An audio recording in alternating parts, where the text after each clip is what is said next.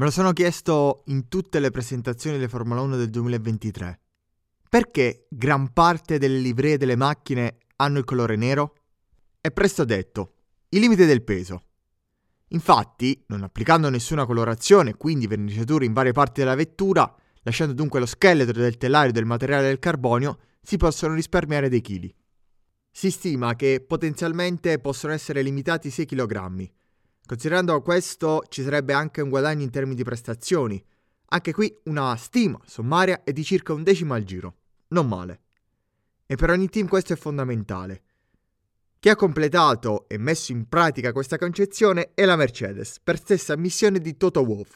La V quattordici è totalmente nera ad eccezione degli sponsor, che per rendere visibili sono del semplice colore bianco. Bisognava far fronte al regolamento F I A sul peso minimo, che inizialmente era di settecentonovantasei chilogrammi, per poi tornare sui propri passi mantenendo a settecentonovantotto chilogrammi perché le gomme pesavano di più.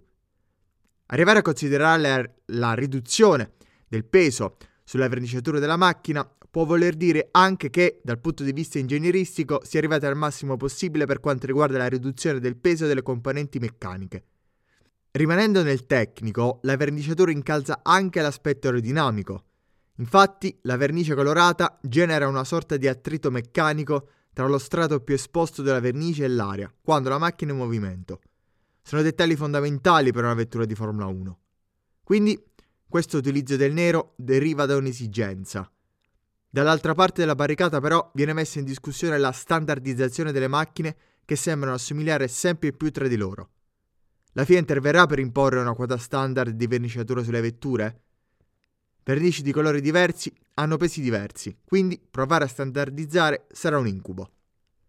Questa storia ha anche un passato. Ho letto di quando Jackie Stewart lanciò la S F zero uno nel millenovecentonovantasette, parlò di come fossero andati con il bianco come colore principale per la livrea perché era la vernice più cara disponibile, che hanno persino limitato la copertura per ridurre il minimo il peso. E allora perché non ridurre le dimensioni delle macchine che sono troppo grandi in questo momento?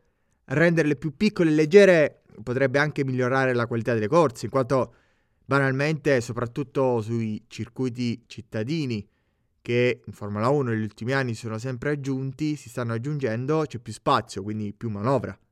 Ma questo è anche un altro discorso. Ci vediamo al prossimo contenuto. Ciao!